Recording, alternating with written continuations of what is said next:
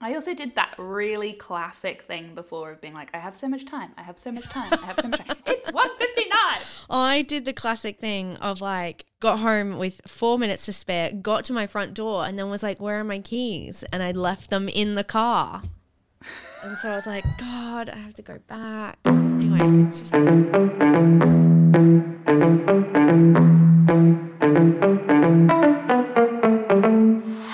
Welcome to Three Wheeling, a podcast about making friends in your 30 somethings and a little bit of what we're imbibing. Imbibing, can I use that word in this context? Or, you know, We've used it before, we'll use it again. reading, watching, just cultural experiences that we're enjoying. Uh, My name is Sascha Kelly. I am a Melbourne based podcast producer, and I'm joined, as always, by my Sydney based friend, Laurel Henning, who is a journalist. Journalist. a journalist if you don't want to have offensive French accents. I don't think that was even French. I think that was just, you know, pretentious.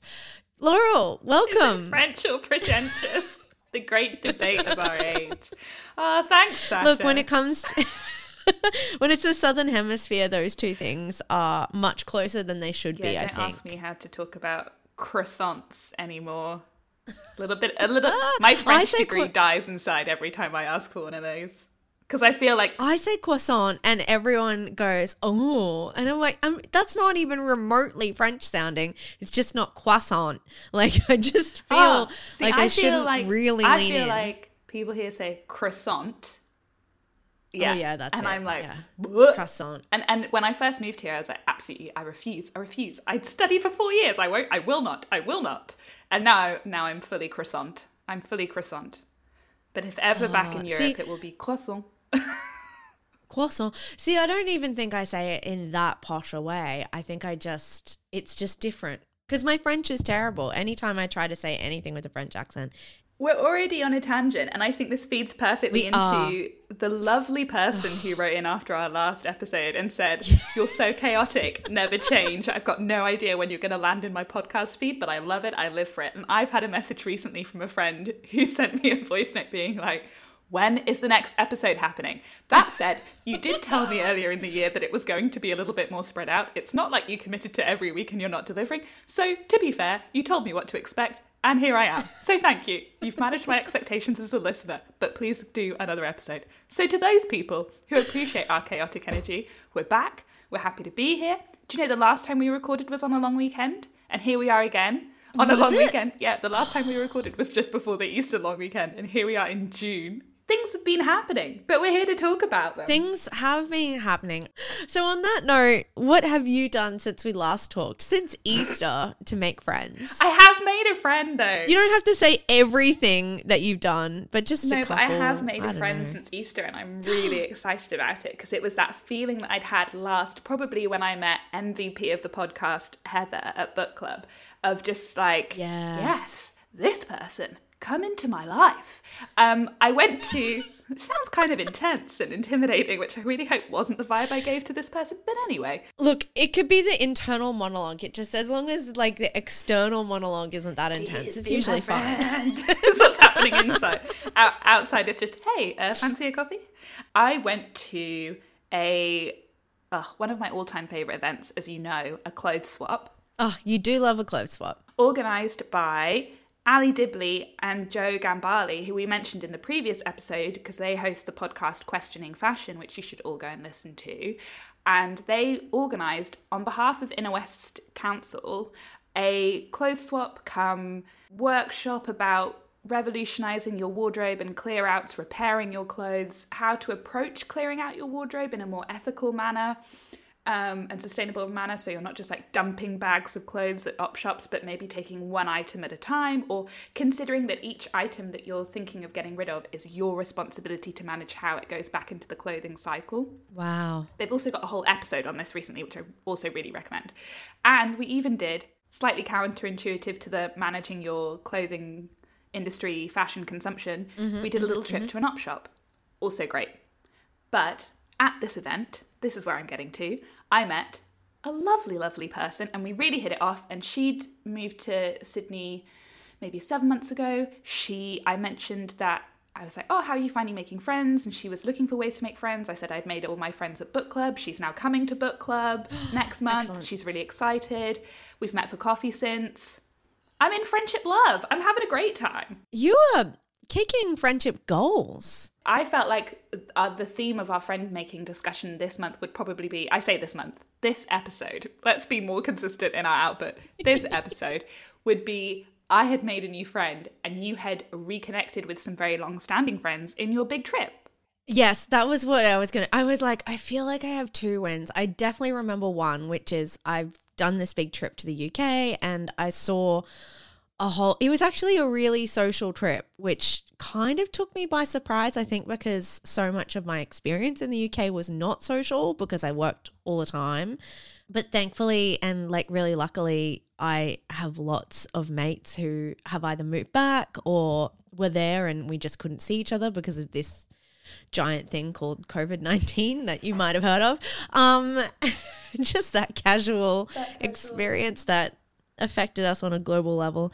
I, I think, and we might have talked about this before, Laurel, but I think what the the one positive or one of the positives that I think has come from the pandemic and has from has come from everyone collectively having such a traumatic experience on different levels is that there's a shorthand with lots of friendships that I don't think I necessarily had before 2020. And that is that when you have had this experience with so many people, it's completely appropriate to be very honest about how you're feeling or how something felt. Like there's it's almost like there's no time to waste in going, yeah, yeah, it was fine. I was great. I, I like really dealt with all of my emotion.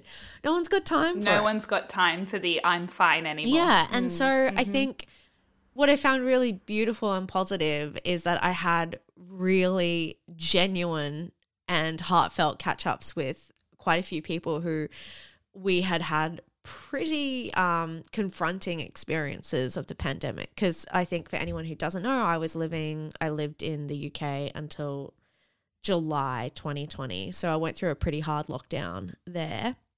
And there was two friends in particular that I saw a lot of during that time. So um yeah, it was I think 3 years on and having done a significant amount of therapy to kind of like understand what that was. Um it was really cathartic to have like pretty honest and open conversations with both of them about what that experience was like. And then also just like reconnecting with other friends who are in London. It's really, I know lots of people move countries, move cities, upend their lives, make changes.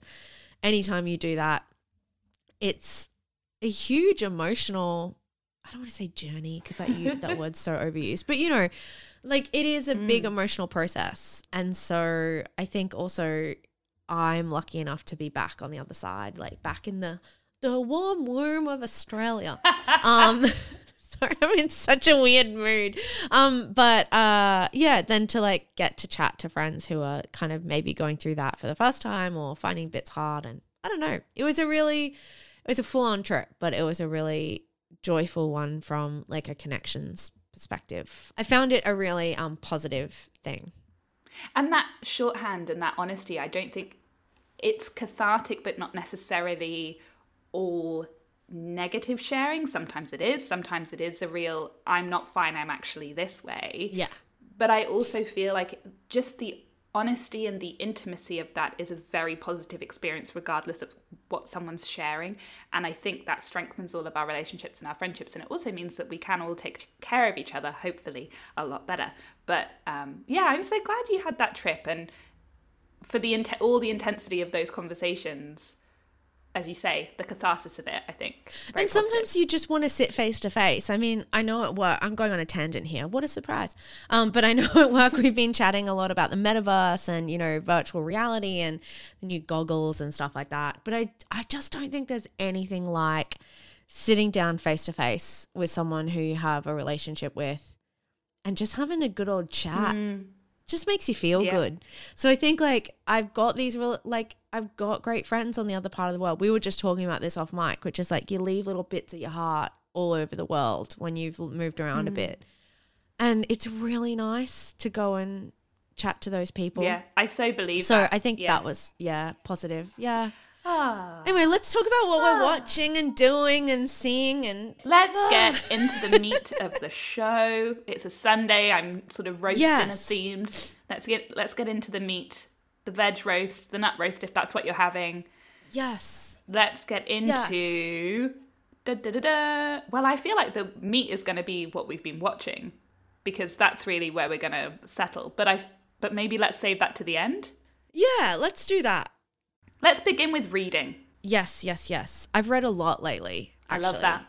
I love that. Tell me more about amount. it. Well, I think I was planning. So we did have a um, failure to launch podcast that I was going to talk about. Because I think we were going to record just before I left, and then it just became too chaotic. Um, and I read Curtis Sittenfeld's romantic comedy, Would love to hear more about this. Yeah. which I think actually fits in the theme of COVID pandemic, blah blah blah. So it's, it's a, as the name suggests, a romantic comedy set during the pandemic.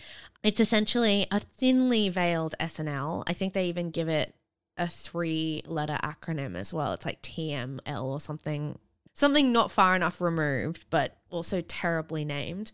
And it's about a female writer on that show and kind of her experiences as working in kind of a, a boys club and then um, a romance that kind of takes place. So, you know, it's been a month and a bit since I've read it, but essentially it's kind of pointing fun of the fact that like all the male writers on SNL end up with these supermodel girlfriends or wives. You know, the the main example I can think of is Colin Jost, who's married to Scarlett Johansson. But there's been like you know, I don't want to say hundreds, but like many of the SNL writers have ended up with highly attractive women. And so this is talking about the fact that that rarely happens in reverse. Like when you're a funny woman, men don't necessarily find that as charming. But it's also like a Pride and Prejudice story of like she makes assumptions about this very good looking man that are then hmm. proved to be um not necessarily true. Who are you visualizing as the? Because he's the musical guest, isn't he? At some point, who are you visualizing as him? Because I listened to a really lovely discussion of this book on a lovely podcast called Diving In, which is done by two women in Western Australia, and they discuss their current reads and stuff. And they were talking about it, and Don't tell me who they thought. I won't, I won't. Yeah, who do you who did you think? I was picturing John Bon Jovi because it's kind of like the way they talk about his music, and it'll be interested to hear what you say. The way they talk about his music is that it's quite um, poppy and it's it's soft rock, and it's like not very cool, but everyone knows it. And so I was imagining John Bon Jovi combined with maybe a singer songwriter in the style of Taylor Swift, because the the reveal as the book goes on is that he actually has a huge like B side or back catalog of like really serious songs that translate really well to I want to put in inverted commas like proper music or like mm-hmm. well written Critically mm-hmm. music. acclaimed. I'm I'm not sure whether Bon Jovi fits that category as much, but I think like in terms of the visuals and in terms of the like the mega hit, that's who I was imagining, and and the and the kind of like crossover appeal, but yeah, he's it. I imagine it's an amalgamation of people. That's just where my mind settled. What? Who did they say? Well, now I'm really surprised that they said who they said, but they said Jack Johnson. Oh no, I can see that. I can because I think like his his um visual isn't as like drawn out as the um as the music is. And and I think Jack Johnson maybe his I don't know enough Jack Johnson music, but that being said, like that really fits with the he's got a whole bunch of music that I've never listened to, but I think everyone can name or sing a few bars to a very famous Jack Johnson song. Yeah, true. But I, yeah. I find this really funny as well. That the the funny woman not necessarily having the same experience of insanely attractive men being attracted to them. Obviously, this is a very heterosexual view of this world. I'd be really interested to know how that pans out if you're not straight, and what yeah, what that imbalance, if there is an imbalance, what that would look like. But I guess it kind of goes to that famous line, which I'm going to murder now, of Margaret Atwood's, which was like, men's greatest fear is a woman who laughs at them, and women's greatest fear is a man who attacks them. so, Yeah, Yeah. a man who kills them. um, so I'll- I've heard a few criticisms. Actually, you might have been one who told me that a lot of people said that they felt like the end of the book it it just went like a couple of chapters too far. But I really I actually haven't heard anything negative about it. I don't think everyone I know who has read it, I have not read it. Everyone I know who has read it has thoroughly enjoyed Yeah. it. yeah, it's just a real romp. A romp. a romp and i think um in contrast to rodham which is the other book of hers that i've read it it's a really different i don't think it's it's not a sally rooney experience for me where you read it and you're instantly like oh i know who this is like it didn't feel like there was a really strong dna on the expectation of where the book was going to go if that makes sense um Yeah. Yeah. That's, and that's interesting to me that she has written this romp, as you call it, which I love that word so much, and this light read, this romantic comedy, you know, does what it says on the tin, versus the two the two books she did about the parallel lives or the very thinly Mm. veiled lives of women who truly exist. So American Wife being about, uh, is it Laura Bush? yes I'm going to murder that. Sorry if I got that wrong. And obviously Hillary Clinton in Rodham. Hmm. Um, and then the only other novel that I know that she's written, but she may have written many, many, many, many more, is Prep, which is this whole other thing in and of itself, which we read for Bad Women Book Club many years Ah, ago. okay. And I still, I sort of love, hate, hate, love Reddit, however you describe that. Can't Yeah. get that phrase right in my head Yeah. at the moment. Gosh, I haven't been in front of a microphone in a long time. But the discussion that I remember having with that book, the iconic status that that book has in our book club, makes me love it.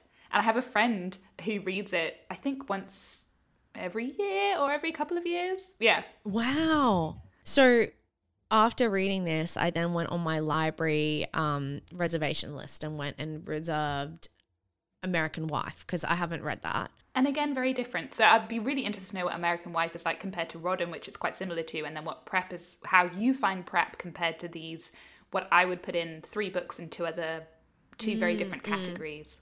I think the other thing, and I, I do want to say this because I think this is why it really hit a nerve for me, is that because it's a it, it is set during the pandemic, and well, large sections of it are.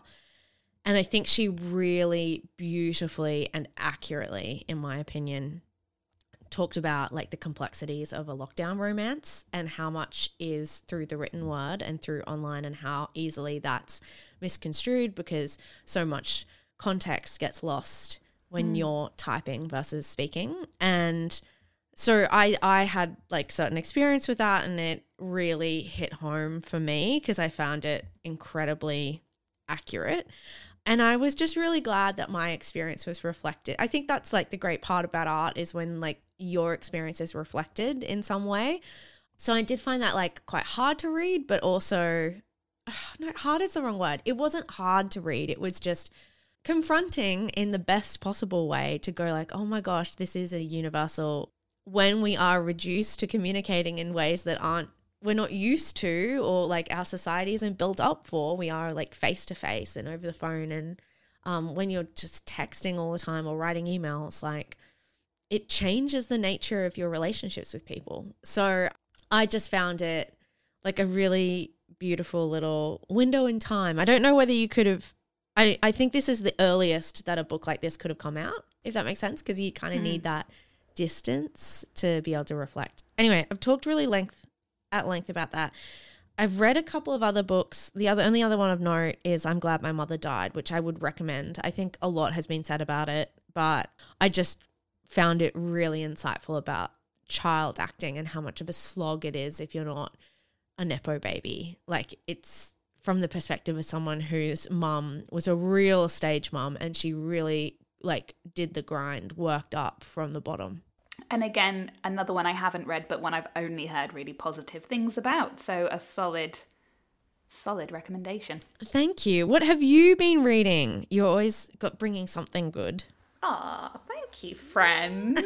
I took a break in the month of the month of May was a real break for me from book club reading in part because I'd got a little ahead or I'm just trying to be because I am now kind of part of three a little inconsistently three different book clubs. I'm trying to pick and choose a bit which books I read so that I also get a little bit of time for my groaning to be read shelf.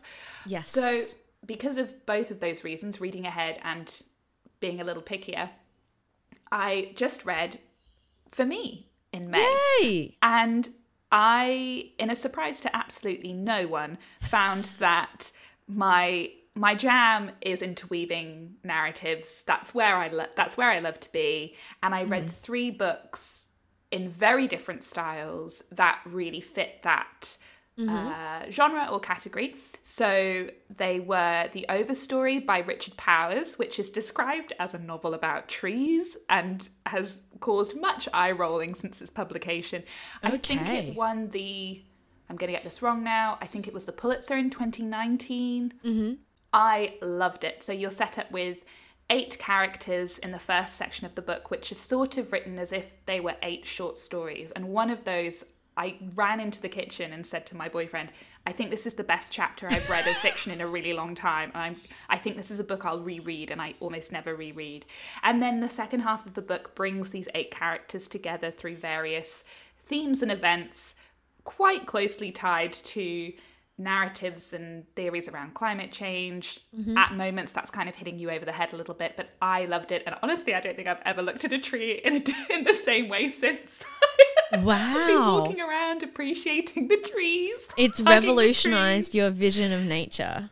completely. Um, similarly, in terms of interweaving and a bit different, Cloud Cuckoo Land, Anthony Doerr's second, uh, I think it's a se- uh, mm, maybe it's not his second, but his first novel since All the Light We Cannot See, which did win the Pulitzer Oh, yeah, Prize Yeah. and was a huge success. This is a completely different kind of story. Uh, again, three, I think, different narratives, very different timelines connected by a fictional ancient text called Cloud Cuckoo Land that brings all of these characters together. Loved it. And finally, Flights by Olga Tokarczuk. Tokarczuk. I think I'm going to say mm. her surname wrong, and I apologize for that. She's a Polish author, beloved in Poland, only really quite recently translated into English. And she has written other books, include the books of Jacob, and it's Oh. something like "Plow Over the Bones of My Body" or something. But I mm-hmm, can't, I can't mm-hmm. remember the title, and I apologize. But again, she does this thing, and I listened to a podcast with her translator Jennifer Croft. She does this thing of this is what Jennifer Croft said, and I'm paraphrasing, hmm. but I think it was really accurate of writing in a way that is of critical acclaim, pretty highbrow, pretty weird format. She calls Flights a constellation novel, Okay. but the way that she is writing is also really approachable. So you can tell that she's playing with format and you can enjoy that side of it, that sort of more cerebral side of the fiction, but you can also, I think it's an accessible read. And in part, I think that's because these short stories that she's playing with on the theme of travel, movement, fleeing, and flight mm, mm.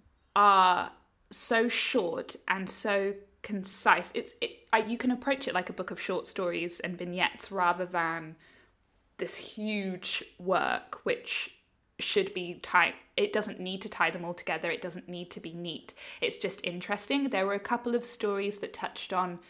They were very different characters, but there were two mothers who had disappeared at different moments and sort of Oh. abandoned their families. One took her child with her, and the husband didn't know where she'd gone. And then we revisit them at a later point in the novel, and he's trying to figure out what happened on this holiday where she just disappears on this Croatian island for a while and he can't find her.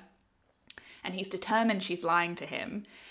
And then there's another one where this woman she just leaves her family she's she just leaves her family one morning and basically descends into um, the sort of underground homeless community of her city for I think it's maybe three to five days.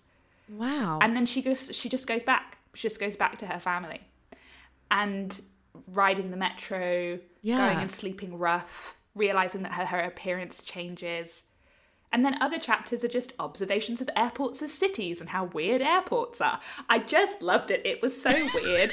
and I appreciate it's not for everyone, but it was just a lovely time to explore my tastes a bit more and reconnect with that.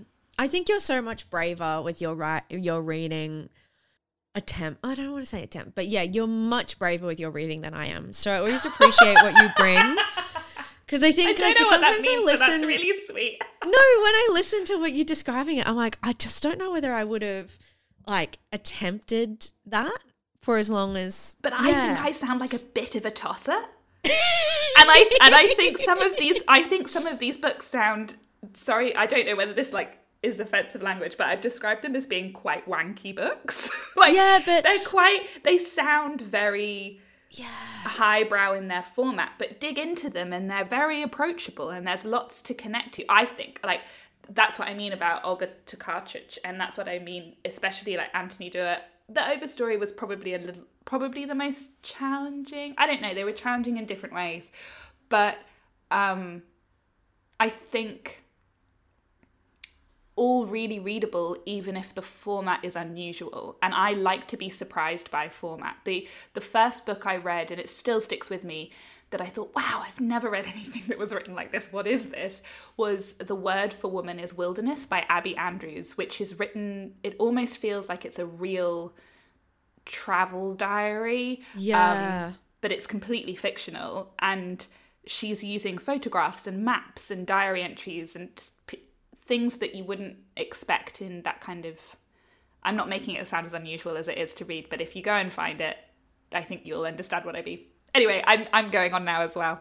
No, I love it. And I also love that maybe we just all need to find our inner wankiness or like Sometimes the thing that, yeah, because I'm, I'm like that with art, like contemporary music or like performance art. Like I will go see really wild stuff and be quite happy with my experience when other people are like, what the hell did I just see? Yeah, like I would really struggle to listen to a soup like a really, really. We've talked about some of the music that you've Yeah. gone to see where I'm like, uh, no, I, I just couldn't even begin to know where to start with approaching Yeah. that. I'm the same with visual art. I, I feel if I go to a very modern contemporary gallery, I walk out and I'm like, I'm sure I can. I'm sure that was good. I'm sure there was some validity in what I just spent my But I time don't with. know but why, I'm and- not sure what it is. I don't know why, and I and I feel very ignorant about that. And then I think uh, it's the same with hobbies and things like that. I Mm. would love to be a person who sews as you do, who does ceramics as you do. You're an artistic person as well. I read. That's kind of all I do. It's the thing I enjoy. And you write. You write. Oh, so, bless you. yeah, you do. But I do think it's such an interesting because yeah, I mean we can go on a whole tangent about this, but it is at the end of the day, I think. Um, I just always think of that Samantha um from Sex and the City bit when she's like, My philosophy in relationships is you are you going, ah or oh and that's what I just feel about art is that like when you leave, are you smiling or are you angry and are you like and if you're angry, are you like confronted and happy to sit with that feeling, or are you just like actually angry that you wasted your time? And that's the validity of it. That's the experience. Therein lies my ends my art lecture for today. We can cut some of this down. I'm sure we'll need to. Should we move to listening? Yeah, uh, look, I I'll go fast because I've got like a super quick one. I have not been listening to much that I would say is broad or relaxing. Um, but I've discovered the Newsagents, which I've been really enjoying, which is my old work, Global. Um, it's Emily Maitlis, Oh, who I know from the what a force of nature. I know, and her voice is just fantastic. And, and and so it's three. I mean, I'm gonna forget the others. I think it's Dominic and Lewis, and I can't remember their last names, which is shameful. Also, for anyone who doesn't know who Emily Maitlis is, she's a very prominent British journalist, former BBC newsreader, left for a more commercial, much more lucrative deal. yes. And I think this is her more lucrative deal. So it's basically a daily podcast that comes out and they just talk about British politics and news. And living far away, I like just really enjoy. It's more commentary. It's not really news in the sense that um, they just have such big profiles. They really put their commentary forward now. yeah, there lies listened- the freedom. Yeah, I listened to a really interesting episode today though where they discussed um, something that is a real gripe of mine since living in the UK, the difference between commentary and news journalism and the importance of language, especially when it comes to court reporting. And they had a big disagreement and I really enjoyed it. Oh, I Um, would love to. I, I should listen to that. Very valid for my um my own work. the main point was that how you describe someone's struggles. So one of them was saying that if you say he struggled to make his point, Emily was saying that she feels like that's commentary. Um, and the other one was saying, no, I feel like that's a valid point of view, or I might have got this in reverse. And then, but then they didn't agree on he was struggling to hold back tears. So one of them was like, well, that's a description of something that happened. And Emily's like, what if they didn't cry? How do you know that they were going to cry? Like, you can't say someone's holding back tears when no tears came because you don't know them well enough to know that that's the result of what, What would a happen. great point. And now by putting that in writing, you have influenced the reader's perception of that person. You may have, they may now think they're weak. They may now think they are, or it may be positive. They may think they're in touch with their emotions and that's good, or that's really interesting. super interesting about how they went into their experience of court reporting um, and what they thought was appropriate and what wasn't and they disagreed. And i think that that therein lies the complexity but it, they did draw down on that really solid point of like the opening sentence of all factual reporting should be facts and shouldn't be descriptions open for interpretation. And i think um, i'm going to sound like a grandma but I do feel that in a lot of news reporting that I read, there are lots of descriptive words that significantly influence or paint a picture for me of what happened and use my imagination. And I don't think that that is accurate reporting. I couldn't I couldn't agree more. I couldn't agree more, Sascha. And I think in my own experience of court reporting, there are times where you want to probably halfway through a story paint a picture of what was happening and there are times where that I think the most I mean, I write in quite a corporate for a very corporate audience, for a very corporate news organization. But I think the most descriptive I would get in that context is to say, in an at times heated exchange this afternoon, It's hard. which which which I think conveys the point succinctly enough and you can tell then that probably the barrister was going at the witness or whatever was happening that's fine but if i said he was shouting at the witness or the witness was being sort of uh, reticent or recalcitrant in some manner that's i think that's that's more that's my opinion then isn't it Yeah. but, um But then also in an in an era, sorry to I know this is going to be the longest episode that ever existed.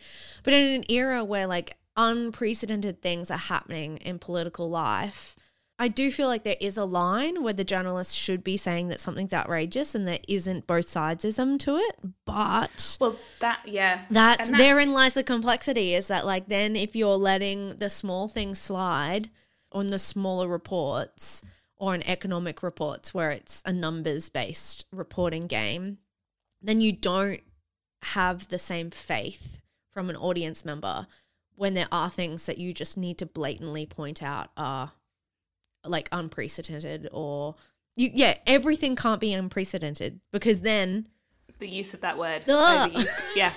and I think there are, there are two things happening here at once, which are, and you're right, this is going to be a long and indulgent episode, but Eh. we're allowed in our chaotic it's our world, podcast is that two things are happening at once in global media. One, the globalization of media and the accessibility of media at all times from all places.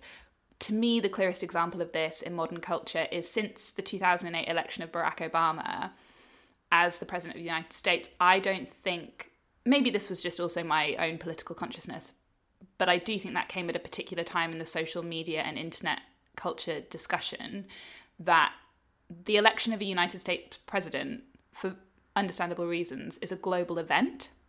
And many of us watched that news cycle for probably at least a year leading up to the election of the president and will have opinions on it and views on it in a way that 20, 30 years ago, it would have just been the news story on the day of the election. So the proliferation of opinion style reporting is happening alongside the globalization and instantaneous nature of news.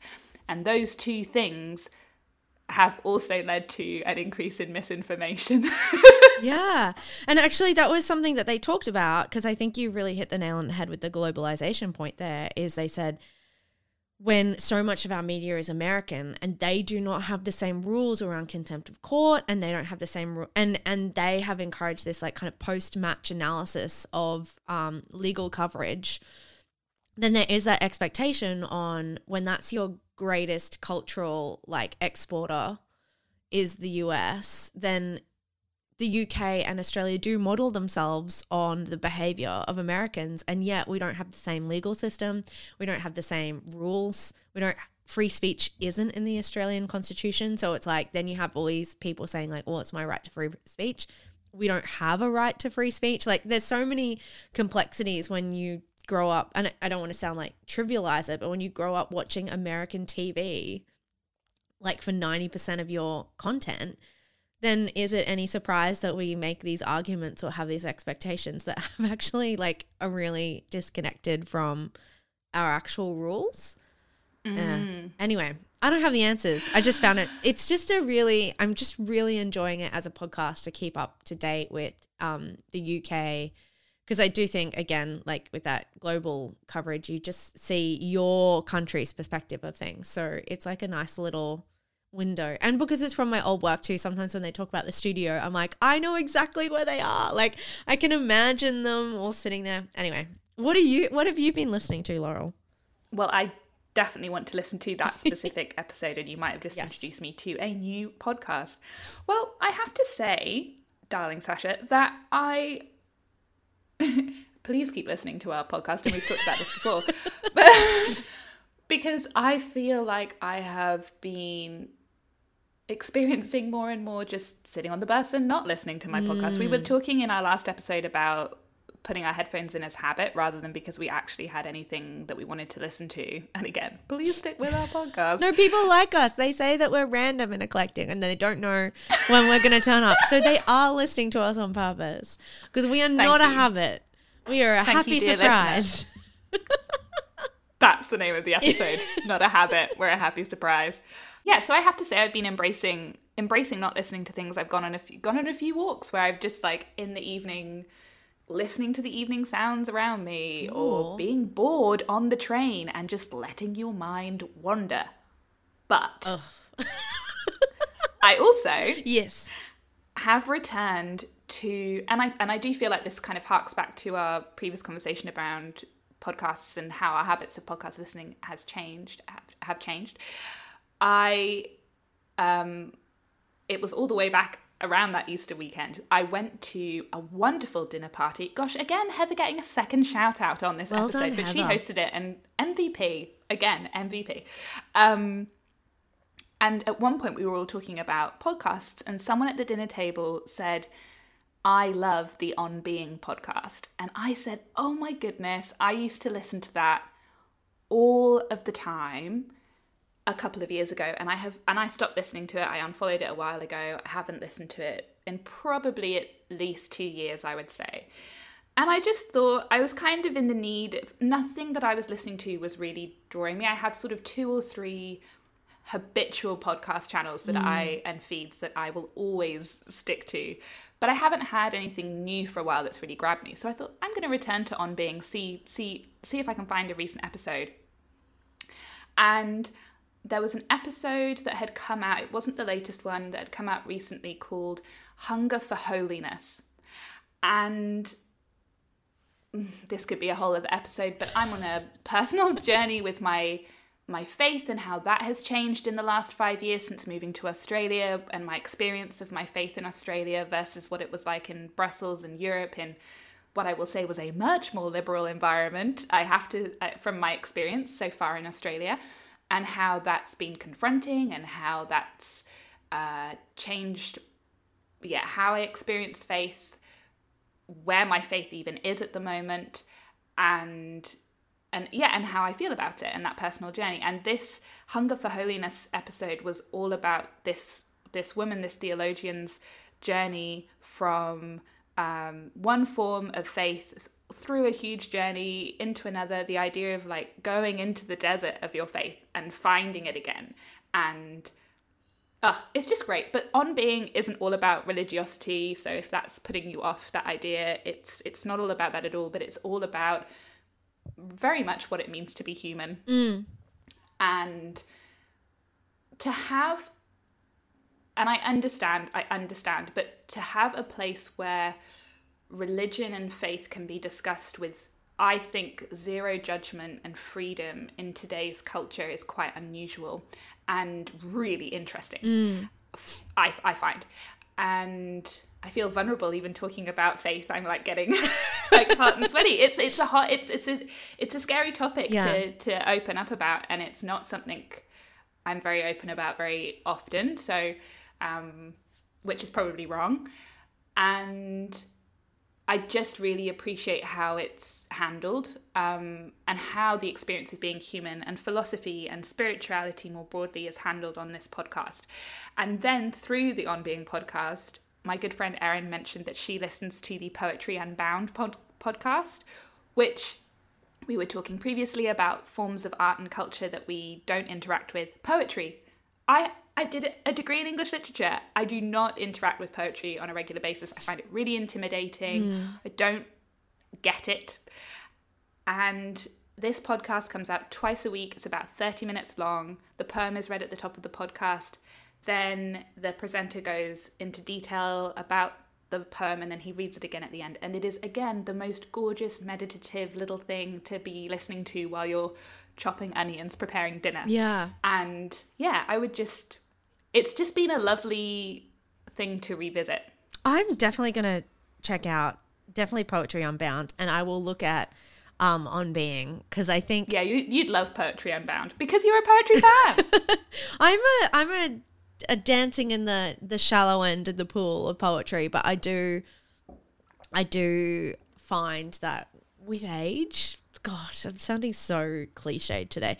Um, yeah, I just think the older I'm getting, the more I'm finding the beauty and the conciseness of poetry. Um, oh, I had another tangent that I was going to bring up off the back of that, but you know what? It's going to have to wait for another another podcast. What are you watching? I think we're going to delve into our watching now. So, like, gird your Yeah. loins to quote Gird Stanley your loins, Tucci. and if you have, if you gird your loins, Gird your- if you haven't. I just been listening to the off menu with Stanley Tucci, and I like I only got 15 minutes in before we started chatting. But like that's gonna be my afternoon um companion to the shops to get some beans and things because gosh, if someone's gonna put you in the mood to do some cooking, it's gonna be Stanley Tucci. The tooch. Yes, Um, the Tucci. the tooch. well, I think it's good that we put this at the end because we're going to be discussing some landmark oh, finales yeah. that have just been happening. Yeah, because there have been and many. if you haven't watched the end of Succession, if you haven't watched the end of Ted Lasso, if you haven't watched the end of The Marvelous Mrs. Maisel, switch off now. It's been great to have you. See you next time. We don't know when it will be, but bye. Not a habit, a happy surprise. We'll see you next time. Um, okay, which one? Well, I really, I'll cover Mrs. Maisel first because you don't watch that.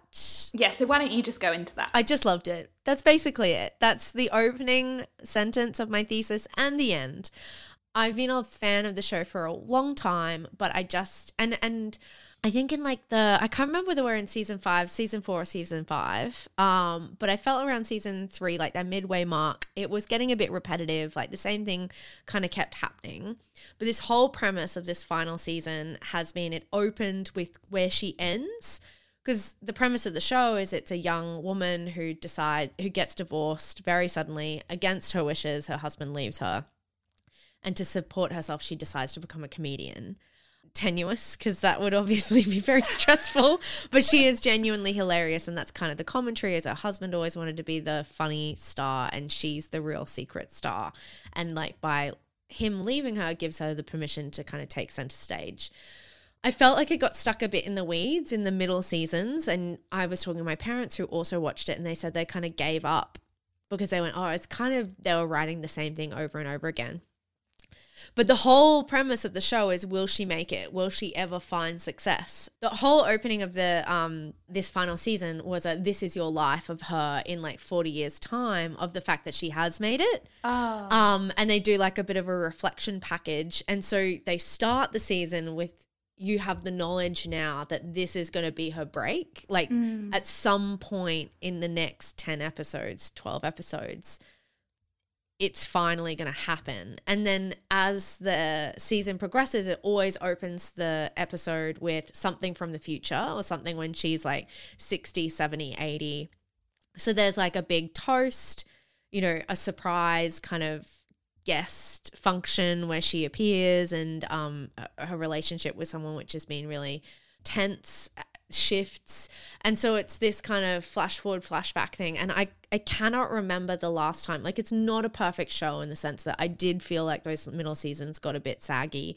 But this final season i can't remember the last time i finished feeling so happy and so satisfied and genuinely emotional. And at the same time like oh i wish they'd done more. And i wish i wanted to spend more time with them. And i wanted to see what happened. And also like there's a central there's a couple of central like will they won't they romances which i think is kind of true of life is that there's always like those sliding door moments of like it could have worked out if the timing was different or we hadn't said those things to each other or this hadn't happened just because of the way that the world works. Um opportunities choosing one thing over the other. Um there's quite a few of those during the show as well where you're like, oh, oh, I really liked them together. I wish that would have happened. And because you've started the series with this, this is where she is, you know that some, that most or all of them don't work out.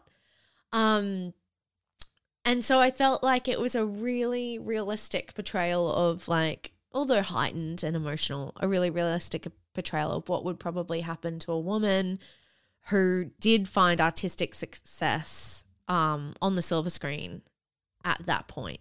But yeah, just a brilliant, brilliant show, and I'm gonna really miss it. And I really loved it. So the marvelous Mrs. Maisel, yes. we wish you and farewell. They in the final, like it's almost the final scene when they call her. The, I think I've seen this scene on um Twitter. Twitter yeah, when it's they call yeah, her the marvelous the Mrs. Maisel for the first time because they've always introduced her as Mrs. Maisel. Um, but it's the first time that that acronym, like that that combination of words, is said, and I just started crying. and I feel like everyone I've talked to who's like watched the show is like, if you get to that scene and you're not like in floods of tears.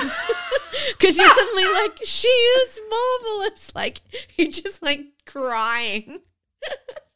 so, anyway, I just, I was so excited. Anyway, therein ends my thesis on that show. I think, I think we should go next to the one we're going to probably disagree on, which I think yeah, right. And fit, let's finish on a high yeah. of both loving something. Okay. Ted Lasso. Ted Lasso. Do you want to? Do you want to take the opening argument? I don't know.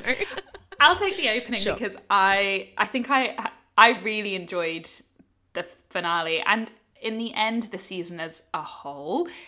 As you said about marvelous Mrs. Maisel, it had issues. It it took a long time to get going. I would say at least four episodes to get going. I don't think the writing was as good across the season. Um, it was baggy in a way that it probably didn't need to be, but there were crucial episodes that I think were perfect. I loved the episode that was in Amsterdam because having listened to the podcast episode that Jason Sudeikis and Brendan Hunt did with Brene Brown a few years ago mm. on the mm. creation of Ted Lasso, I knew that that had a story like that basically happened, especially the crazy night that Brendan Hunt's character has, um, that led to the creation of the show. Mm, and mm-hmm. so it was great to see Amsterdam feature. I loved that. I loved the development of Roy Kent and Jamie Tartt's friendship is truly the most adorable, beautiful thing. Mm. I, I loved that in the season. And the fact that the triangle of Keeley, Jamie, and Roy wasn't a love triangle in the end. It was a friendship triangle. And yes, they tried to make it a love triangle, but her like, you're being ridiculous. I'm not I'm it's I'm not choosing between the two of you. Shut up. Yeah. like, don't don't be stupid. And that was unusual and good to see. I personally did not want Ted and Rebecca to be endgame. That didn't make sense to me given he'd been sleeping with her best friend. It was more that they had a solid friendship, and the fact that we saw a series explore the romance of friendship, or not even the romance of friendship, but explore a true, deep friendship develop between the two of them two characters which did not understand or get each other at all in the first season to get to the point at the end where when she's crying in that airport when he's leaving those were genuine Oh, yeah. tears That was i really believe that yeah. And that was very moving to me even the creation and exploration more of like leslie's character Mm. first season he was completely peripheral but he becomes this like great jazz musician who takes um Yeah, that was really guy. random, but I liked I that. loved that, but I loved it so much, and I think that's the thing about Ted Lasso is it was always about it. Ex- it was always about exploring and celebrating the people that we become, and leaving room for all of us to grow and have positive journeys, and particularly in that vein, male friendship, what it means to be a man. You don't see that anywhere on TV.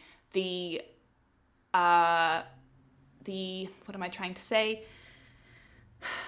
The audacity of building a show that is purely joyful, hopeful, and happy and doesn't have anything really awful, dark, troubling, really, in it at all is an act of is a kind is, is like an I'm trying to say I can't find the phrase, but it's an act of rebellion in today's culture to be able to create create something successful that doesn't have to be dark. Yeah, that's just happy. It's just happy because it is. Yeah. defiantly joyful in the same way and for the same reason that I loved uh, Sarah Winman's book Still Life. It is so rare to find pieces of culture that are just defiantly joyful in today's culture, and that's why this was good.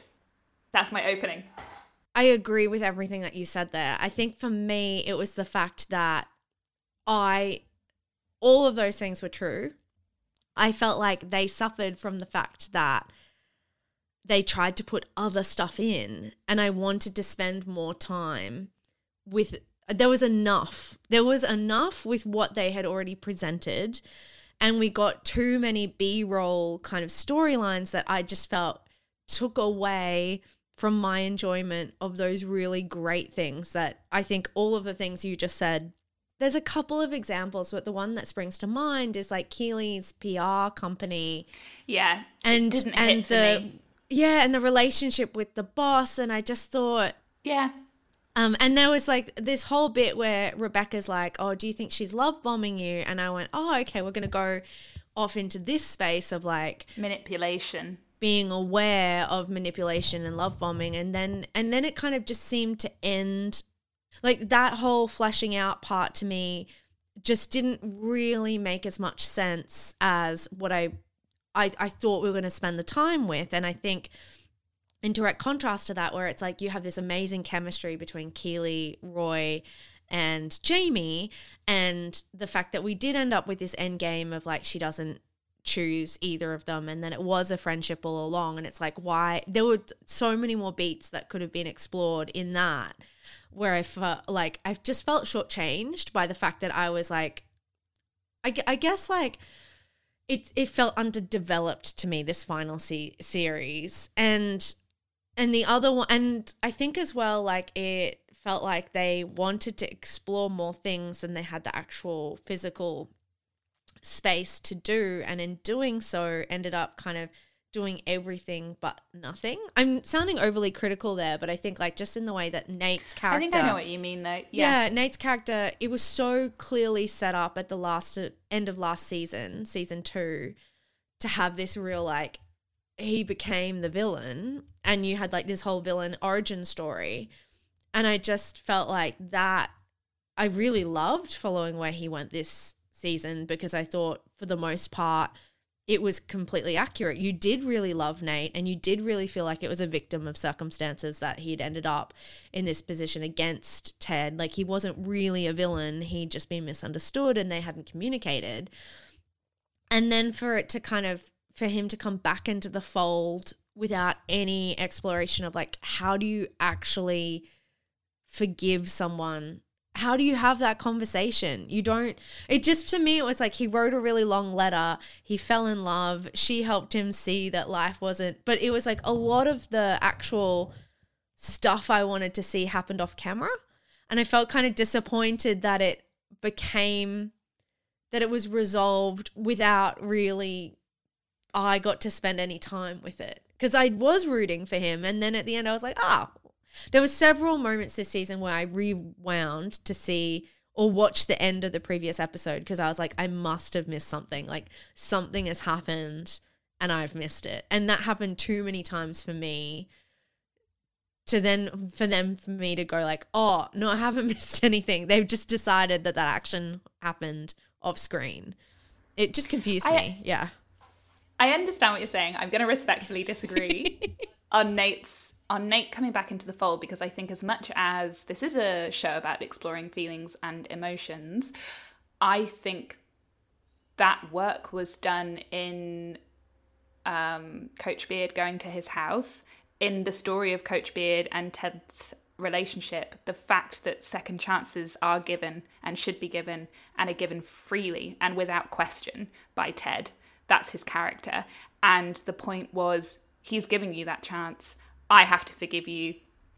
This is my story. He gave me this chance. But if we give you this chance, don't mess it up, basically. You have to come back and you have to forgive yourself and you have to uh, just just move forward sometimes you just have to move forward and that's that's the act that's the recognition at the same time that moment where he says sorry to ted that vulnerability and the crying that the way he Oh, the yeah. emotion in that scene i think that is that's the that's that's the work that's what you're seeing there Yeah, I just I I definitely remember rewinding and I rewatched Beard's scene and I was like, "Oh, okay, so that's where this has come from." Because it was like I felt like I'd missed something.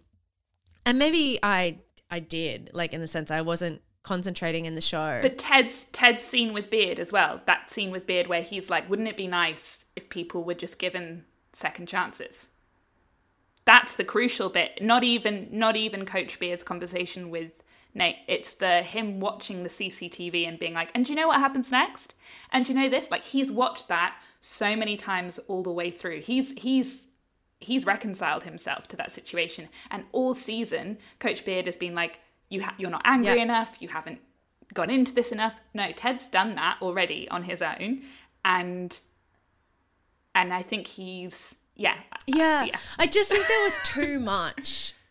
It was almost like my attention was so split and I was trying to keep track of so many things. And I was like, oh, I just, I just, and I, I, I'd be really curious to see if a, there was a massive change in the writing stuff between last season and this season. Cause I did feel like, mm. I agree. I don't think Ted and Rebecca should have ended up together and I was really happy with the result of the characters. But I did feel like it was a shift in where they were pushing us. Like I felt like there was a lot set up at the end of last season to make us feel like that was going to happen.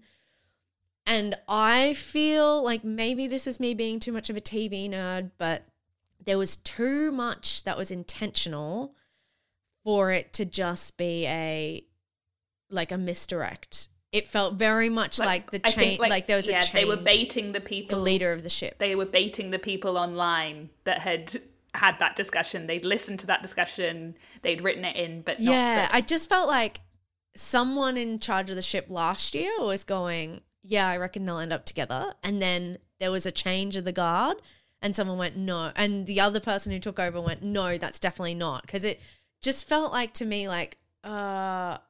Okay, cool. We're going somewhere different. But at the end of it, I was really happy with where it all wrapped up. And I definitely agree. Like, I still watched it. Like I still invested time and energy into it. It just wasn't it w- it wasn't a perfect end to the TV show in the way that I'd um started with it. But yeah. We can we can comfortably agree to disagree. we're agreeing to disagree but let's agree on something. Succession. Let's agree we are running so far over and i've got to say uh, my head's starting to melt Yeah, But I don't even know what I think so about think, Succession anymore.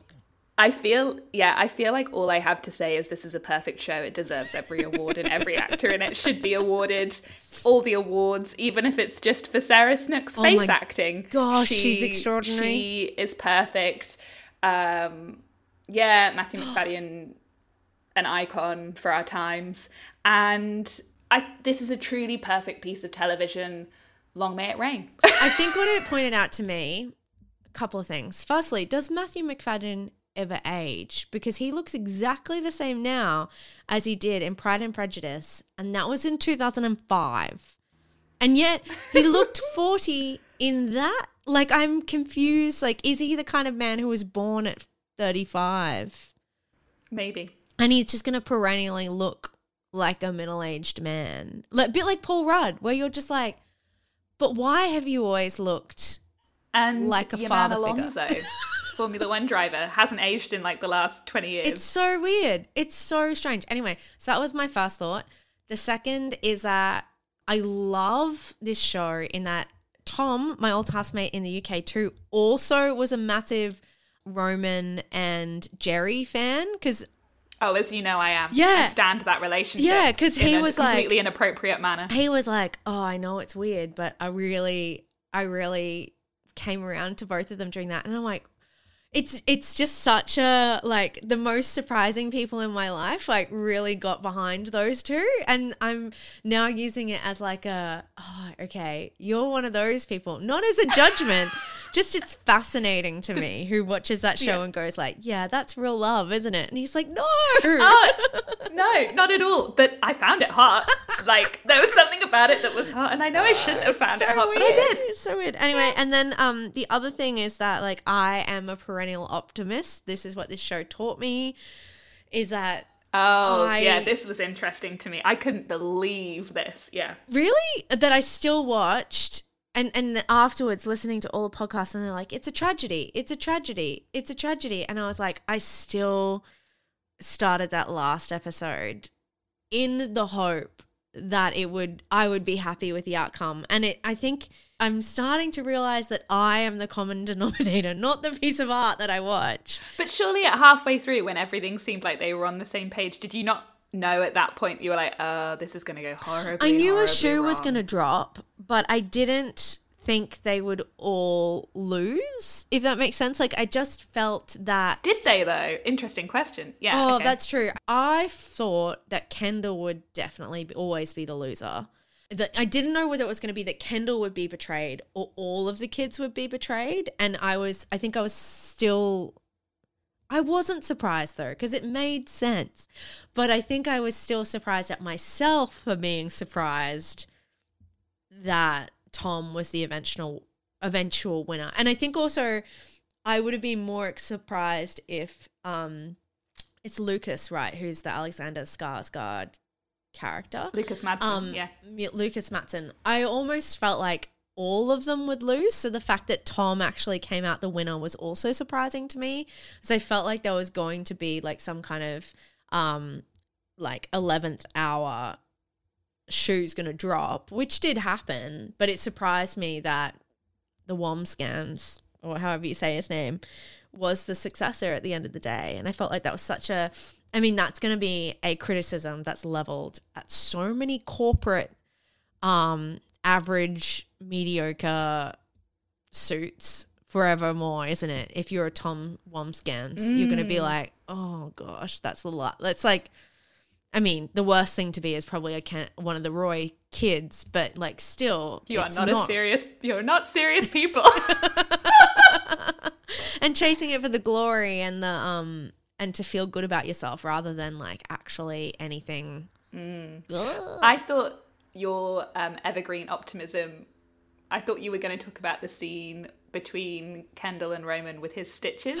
Yes. Also, totally miss that. Maybe it's me. Maybe I can't watch TV properly anymore. But I didn't realize that was um so sinister. I thought it was that I knew that Kendall has a pro- a problem um expressing emotion. So I thought it was some kind of deep thing of like this was a rare moment of them actually connecting as siblings and that in the same way that when you're a kid and you don't really understand that like a puppy can't be squeezed, like you just mm. don't have that appropriate mm. response to things. I thought it was like in this moment of grief, he's hurting his brother and not understanding He's that squeezing the puppy. he's squeezing the puppy he's not understanding and and because also roman's reaction to raw grief in so many times has been like fuck fucking hell i hate like it hasn't been like thanks for hugging me. He like at the funeral he just started losing it and like berating himself. And so i didn't necessarily twig that he was swearing because he was in pain. I thought he was swearing because he was showing grief. And like I just thought it was like a really weird moment between the brothers. And that it was actually like Kendall was causing physical pain to Roman totally bypassed me. And I've had that, yeah, so confirmed through listening to the podcast link Yeah. to the show that that is what was happening. But I loved the fact that in our household, when we were watching it, we had two different interpretations. Yeah. One, my interpretation was Roman was doing it to himself from his previous behavior. Yeah. Being so um like yeah. like self-sabotaging. Self-sabotaging because he'd been looking he'd been looking at himself and being like oh maybe i don't look so bad. Hey maybe i can do this. Maybe i can do it. Maybe i can. But knowing himself knowing that he would crumble he self-sabotages because he can't face up to that level of responsibility so that he doesn't have to look in the eye the fact that it could have been him which Yeah. is why he finds it so difficult when Gerri comes in because if he had continued on that road she could she's right she could have got him there Yeah. Because at every point he's self sabotaged. He fired her. He's gone out on the street and got himself beaten up. He's Yeah. like retreated or like at every moment his father asked him a hard question. He couldn't tell him what he actually believed. He always backed Yeah. down. Yeah. and then the altern and uh, the fact that sitting on the same sofa then my boyfriend's like oh i think kendall's ow why is he doing that kendall's ah, kendall's doing that to roman and then we both said oh that's really interesting what an amazing scene that in itself i i felt like there were about three different interpretations of that scene and that's why this show is perfect But yeah, I think that like let's leave it there. Because I could talk about it for days. So there we go. it's a perfect show It is a perfect show. Right. Well, Laurel, where can people find us? Where can people send us more messages about how sporadic and Chaotic haphazard and chaotic we are? You can slide into our DMs. We are at Three Wheeling Pod on Instagram. You can also uh-huh. email us, threewheelingpod at gmail.com. You can, you can. You can choose slide to. into our DMs maybe. Also, why uh-huh. not leave us a review on the podcast app of your choice and tell other people about the chaotic energy that we bring into your podcast feed because that would be lovely. Thank you. It would. It would. Until next until the next time we chat. Who knows when it'll be, but it'll Who be a knows? fun time. But we'll be there. All right.